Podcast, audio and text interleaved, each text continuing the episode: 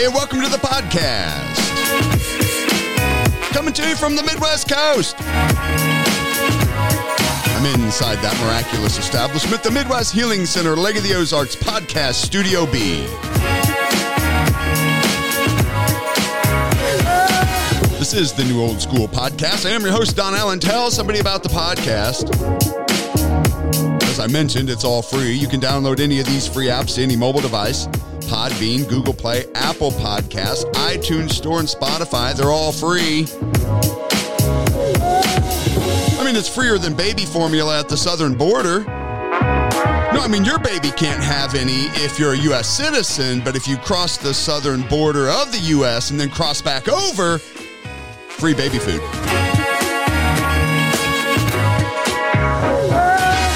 Nope, you can have all you want.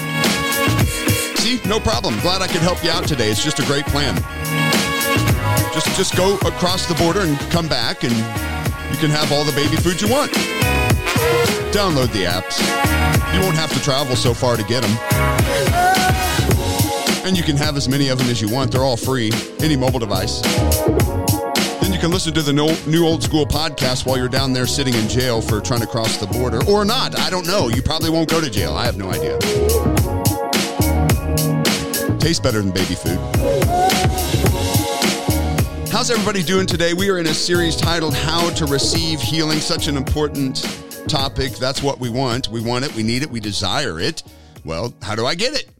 There's so much said about this out there. And of course, with social media now, we can watch and see and hear so much and be drowning in information. And it's it's kind of easy to miss the Bible because it seems easier to watch somebody else or see how somebody else is doing a thing but I don't want the results. As good as they are, I don't want it. I, I want the results that Jesus got.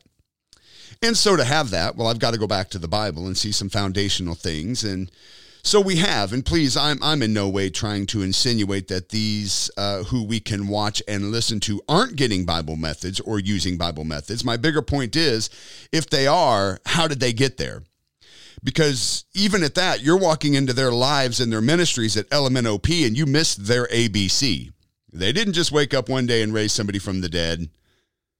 I mean, come on, they, they lived a life of prayer and reading the word and hearing from God and tears and failures and some successes along the way and probably learned a lot of uh, what to do, but probably a bunch of what not to do as well. And we can miss that. So I don't want to miss that. I don't want us to miss anything. So we've been going back and we are looking at some ABC stuff. And uh, I know LMNOP seems way more exciting, but if it's not, if, if you're not getting results, it's not exciting. If we can get ABC in you, you'll get to LMNOP very soon. And so that's when we're going to see the results. And again, that's what we're after. So today, I mean, this seems obvious, but what about the name of Jesus? I know many of us use that name, but what I'm noticing is that we just use it only after we pray for the most part. Like, you know, I can seal the deal. And we don't fully use the, the power of the name of Jesus because it's not just a name that we are to use when we close a prayer. It's so much more. It's actually presenting all he ever was, ever will be. It is Jesus. And you're really going to need to understand the power of this name moving forward because through faith in the name of Jesus, you can and you will exercise authority over the power of the devil in your life, the lives of others, and experience healing and deliverance. Now, I mentioned deliverance, even though we're talking about healing, because we know that oftentimes when Jesus was approached by somebody needing healing, you could easily see the physical issues, but there were these times that Jesus discerned that at the root it was demonic. It was an evil spirit that was at the root, causing the fruit of a physical infirmity. So we need to be sure that we understand that we can cast out devils. That's a major part of being able to bring healing to the people. And I have to mention it because we have many who have been led to believe that in order to cast out devils, you got to have yourself a deliverance ministry. Well, guess what? I'm sorry to burst your bubble if you have a deliverance ministry, but we all have a deliverance ministry. We're all called to a deliverance ministry. Look at the Great Commission in Mark 16, 15 through 17. And he said unto them, Go in all to the world and preach the gospel to every creature. He who believes and is baptized will be saved. He that does not believe will be condemned. And these, fi- these signs will follow them who believe. In my name they will cast out demons, they will speak with new tongues. So don't allow church tradition as it is to cause you to think that Well, we just we're, we're going to leave that up to those that operate in deliverance. We are all called to cast out demons, all of us. And if you want to be successful in doing so, then the, I'm got to, the name of Jesus is key. It absolutely is key. So we've been we have been given authorization to use his name. It belongs to us. Jesus gave us this permission, but again, we've kind of softened the power behind it in a way that most only use Jesus' name to finish a prayer possibly. We've got to have an understanding about the power behind the name. We have to exercise our authority in the usage of this name, and you need to own it. John 14, 12 through 14, most assuredly I say to you, he that believes in me, the works that I do, he will do also, and greater works than these he will do, because I go into my Father. And whatever you ask in my name, that I will do, that the Father may be glorified in the Son. If you ask anything in my name, I will do it. Wow, that's red letter. This is Jesus speaking here. And it's so easy to just read something and think, okay, good. No, it's way deeper than, than this. Way deeper. Uh, Jesus just gave us the right to exercise our spiritual authority in such a way that he has committed himself that when you ask something in the name of Jesus, he will do it. Now, most of the time, I've noticed that the posture with this type of thing is all wrong. We come to him and we ask in the name of Jesus, but the posture is more of a begging and hoping that he might. But if we would come and ask anything in his name from a posture of that he has absolutely committed himself to do what I have asked, it shall be done by the name. Well, that would change everything. Now, the Greek meaning of the word ask implies to demand something. And I know this, this, this doesn't set well with a lot of believers when we talk about demanding something. See, it's all about the posturing. To demand something due, it says. To demand something that is due. Ask anything in my name and I will do it. Well, the real word there is to demand something due to me in his name. Now, this isn't arrogance to do so. Jesus is saying to do it. And so, you know, he's, I, he's, I'm, I'm standing right here waiting. So do it. But uh, he's not talking about prayer here. He's talking about using his name for the basis of authority. And as far as the importance of healing goes, the early church understood that healing was a means of advertising, if you will, the gospel, as well, of course, as as well as uh, of course blessing those who were in need of it. But it was a sign, and a really good one, that the gospel that we preach, as Paul said, was not just with enticing words of man's wisdom, but it was in demonstration of the power of the Holy Spirit of God. I'm afraid we've so allowed opinions to cloud the healing message and the manifestation of it. It's a must, friends, to be uh, effectively evangelizing the world. Acts 3 2 through 9. And a certain man that was lame from his mother's womb was carried, whom they laid daily at the gate of the temple, which was called Beautiful. And he's there to ask alms from those that entered into the temple. And so he sees Peter and John about to go into the temple, and he's asking for alms. And fixing his eyes on him with John, Peter said, Hey, look up here at us. So he gave them his attention, expecting to receive something from them. Well, then Peter said, Hey, well, I'm so- silver and gold I don't have, but what I do have, I'm going to give you. In the name of Jesus Christ of Nazareth, rise up and walk took him by the right hand, lifted him up, and immediately his feet and his ankle bones received strength. So he, leaping up, stood and walked and entered the temple with them, walking, leaping, and praising God. All the people saw him walking and praising God. Peter didn't demand anything from God when he commanded in the name of Jesus Christ of Nazareth, rise and walk. A couple, uh, a couple things to note here. He didn't pray. He didn't pray. He demanded something, but he wasn't demanding God do something. He wasn't demanding Jesus do something, and he wasn't praying. See, God never made the man to be crippled to begin with. The devil did that. The name is what set the crippled man free from the bondage of the devil. Later in Acts 3 and verse 16, when they're questioning these men about this miracle. And he said, In his name, through faith in his name, has made this man strong, whom you see and you know. Yes, the faith which comes through him has given him perfect soundness in the presence of you all. It's the name. It's the name because the name's not just a name, it's somebody. It's somebody. Philippians 2 9 through 11. Therefore, God also has highly exalted him and given him the name which is above every name, that at the name of Jesus every knee should bow, of those in heaven and those on the earth and those under the earth, and that every tongue should confess that Jesus Christ is Lord to the glory of the Father. there is, this right here is a name that is superior to any other name. And we have been told by the owner of that name, use it. Drop my name. Now, but because of wrong thinking and wrong believing, our speech is wrong as well. So we got to grasp the proper intent of the name. And what I mean is to be in possession of the usage of it. It's not some good luck charm. Oh, in Jesus' name, uh, you know, that's just going to make everything better. It's like a rabbit's foot. Meaning, well, I hope this works out in Jesus' name. I've heard people say that. Well, maybe it'll work out, maybe it won't in Jesus' name. well, it won't.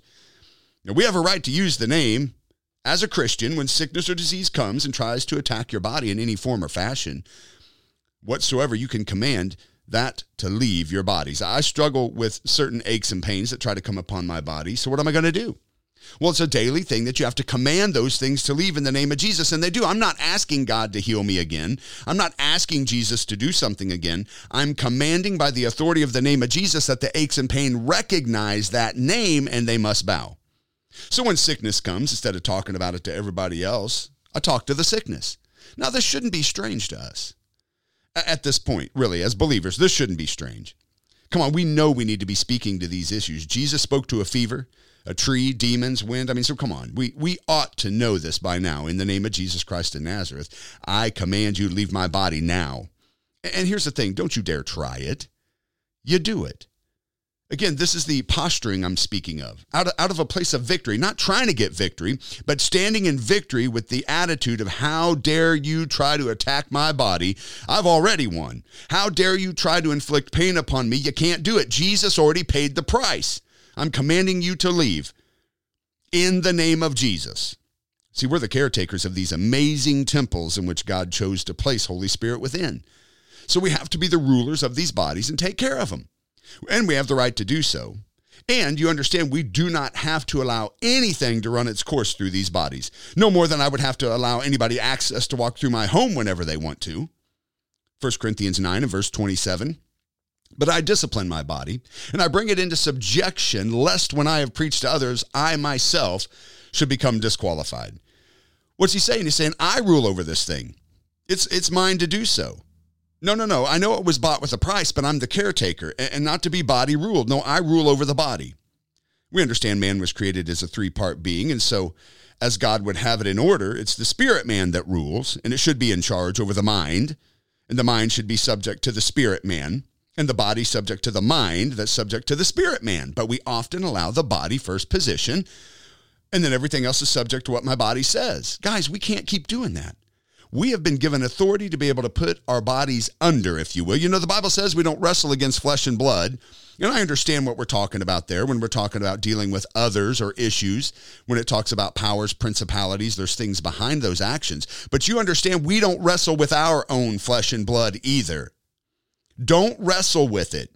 You tell it what to do. Romans 12 and verse 1 I beseech you, therefore, brethren, by the mercies of God, that you would present your bodies a living sacrifice, holy, acceptable to God, which is just your reasonable service. Paul is saying this is just a reasonable service as a believer. It's a part of being a believer because guess what? Your body was bought with a price and it doesn't even belong to you anymore. Now you get to be the caretaker, but it's not yours. A high price was paid, and you've got to, as a reasonable service, take care of it. Just again, just as you have a house and a window breaks, well, you get it fixed. Do maintenance along the way to keep it up looking good and functioning with its intended purpose.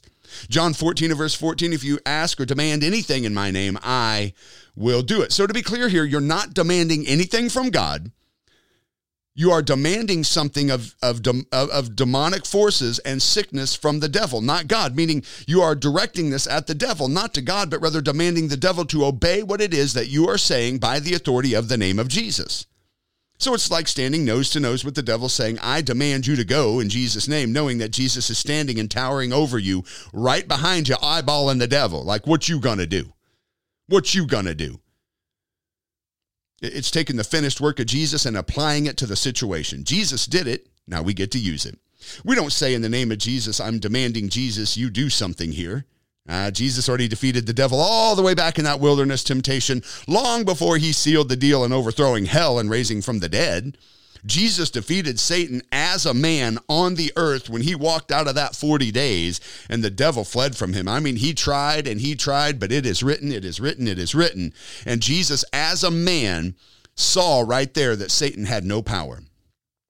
And this man stood there and owned him. I love it. He was able to exercise authority. And so that's why, because he he handled the devil, the top dog, if you will, right? It was from there that Jesus was able to exercise authority over every demon he ran across because he had already went to the top and defeated their master, the head. So we're not asking Jesus to do. We're we're accessing what Jesus has done by using the name. It's the password, if you will, to the deposit of the power in the heavens. And we can, by that name, pull that into our realms right here out of the finished works. And now we can use that here. It's making it's making that issue recognize who's behind you, our delegated authority.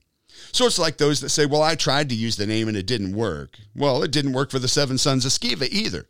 They're trying to cast out the a devil out of a man and they said, We command you in the name of Jesus. And I'm sure that devil thought, Oh man, here we go. I mean, he, oh my goodness, that's amazing. And the devil was probably like, Here it comes. I'm out of here. We command you in the name of Jesus that Paul preaches. Well, uh, what? Wait, what? What? Well, Paul, I know. Jesus, I know. Who are you? Now, they used the right verbiage, but they didn't posture themselves correctly because they were living off of somebody else's revelation of the power of the name of Jesus. They didn't have that for themselves. They could have easily said, Well, we tried to use the name of Jesus like Paul. But see, the verbiage could have been there. And I think that that's just been many of us that when we say we've tried these things, I understand you tried them. And it seemed very frustrating when it didn't work because you do know what the Bible says. But it's about your posturing in owning it in such a way that Jesus has committed himself 100%. You got to know that you know that you know that he said, I am backing you right now that it's not a maybe, it's not a hope so, and you're not asking me to do something. And I'm afraid that's what many of us are doing, is that we're asking Jesus to work the miracles that he commissioned us to work well over 2,000 years ago. Jesus, I need you to do. God, I need you to do. No, no, no. You're the doer of the word. You're the doer of the word. I'm sure that devil thought, man, what, what are you talking about? They used the right verbiage, but did not posture themselves correctly because, again, living off of somebody else's revelation of the power of the name of Jesus. They didn't have it. They didn't have it for themselves, and so it didn't work. It backfired upon them. Friends, make it yours today. Jesus has looked you in the eye. He's pointed a finger at you personally, and he said, I'm telling you that I am allowing you. I'm, I'm, I'm commanding, I'm demanding, I'm, I'm uh, commissioning you to use this name. I mean, this is serious. He's he's this is a, a formal written uh, uh, warrant here, if you will, that hey, use the name, believer. I'm I'm telling you to use the name. I'm not asking you to use the name. I'm telling you to own the name. But it has to become a reality in the relationship that you have personally with Him. You just can't do it because we saw somebody else, right? And this is what I'm talking about. Getting back to ABC, making Him your Jesus it seems like these guys jumped in on the LMNOP of Paul's ministry and they're like, hey, we can go do it too. Well, you could, but you missed the ABC where Paul made it personal and he had a personal relationship and these men were living through Paul's relationship. And that's easy to do because we come to places, we get ministered to, we listen and we hear great stories or testimonies possibly from those that are ministering to us and it's easy to jump in on their stories. You got to get your own.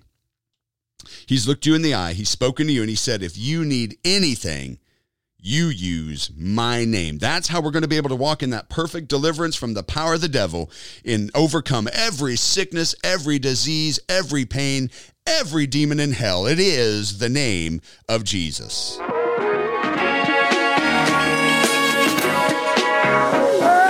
And his name and faith in that name has made this man strong. Come on, drop that name. It's Jesus. It's Jesus Christ of Nazareth. Name that's above every name. You have absolutely been authorized by the owner to use it. Well, thank you for joining me today. I know that was a quick one, but it, I didn't want to get into the other thing on the next podcast just yet. I wanted to get this one done. Appreciate you joining me today. I am your host, Don Allen. Until next time, I'm going to be out there dropping the name. I'm dropping the name. It's Jesus.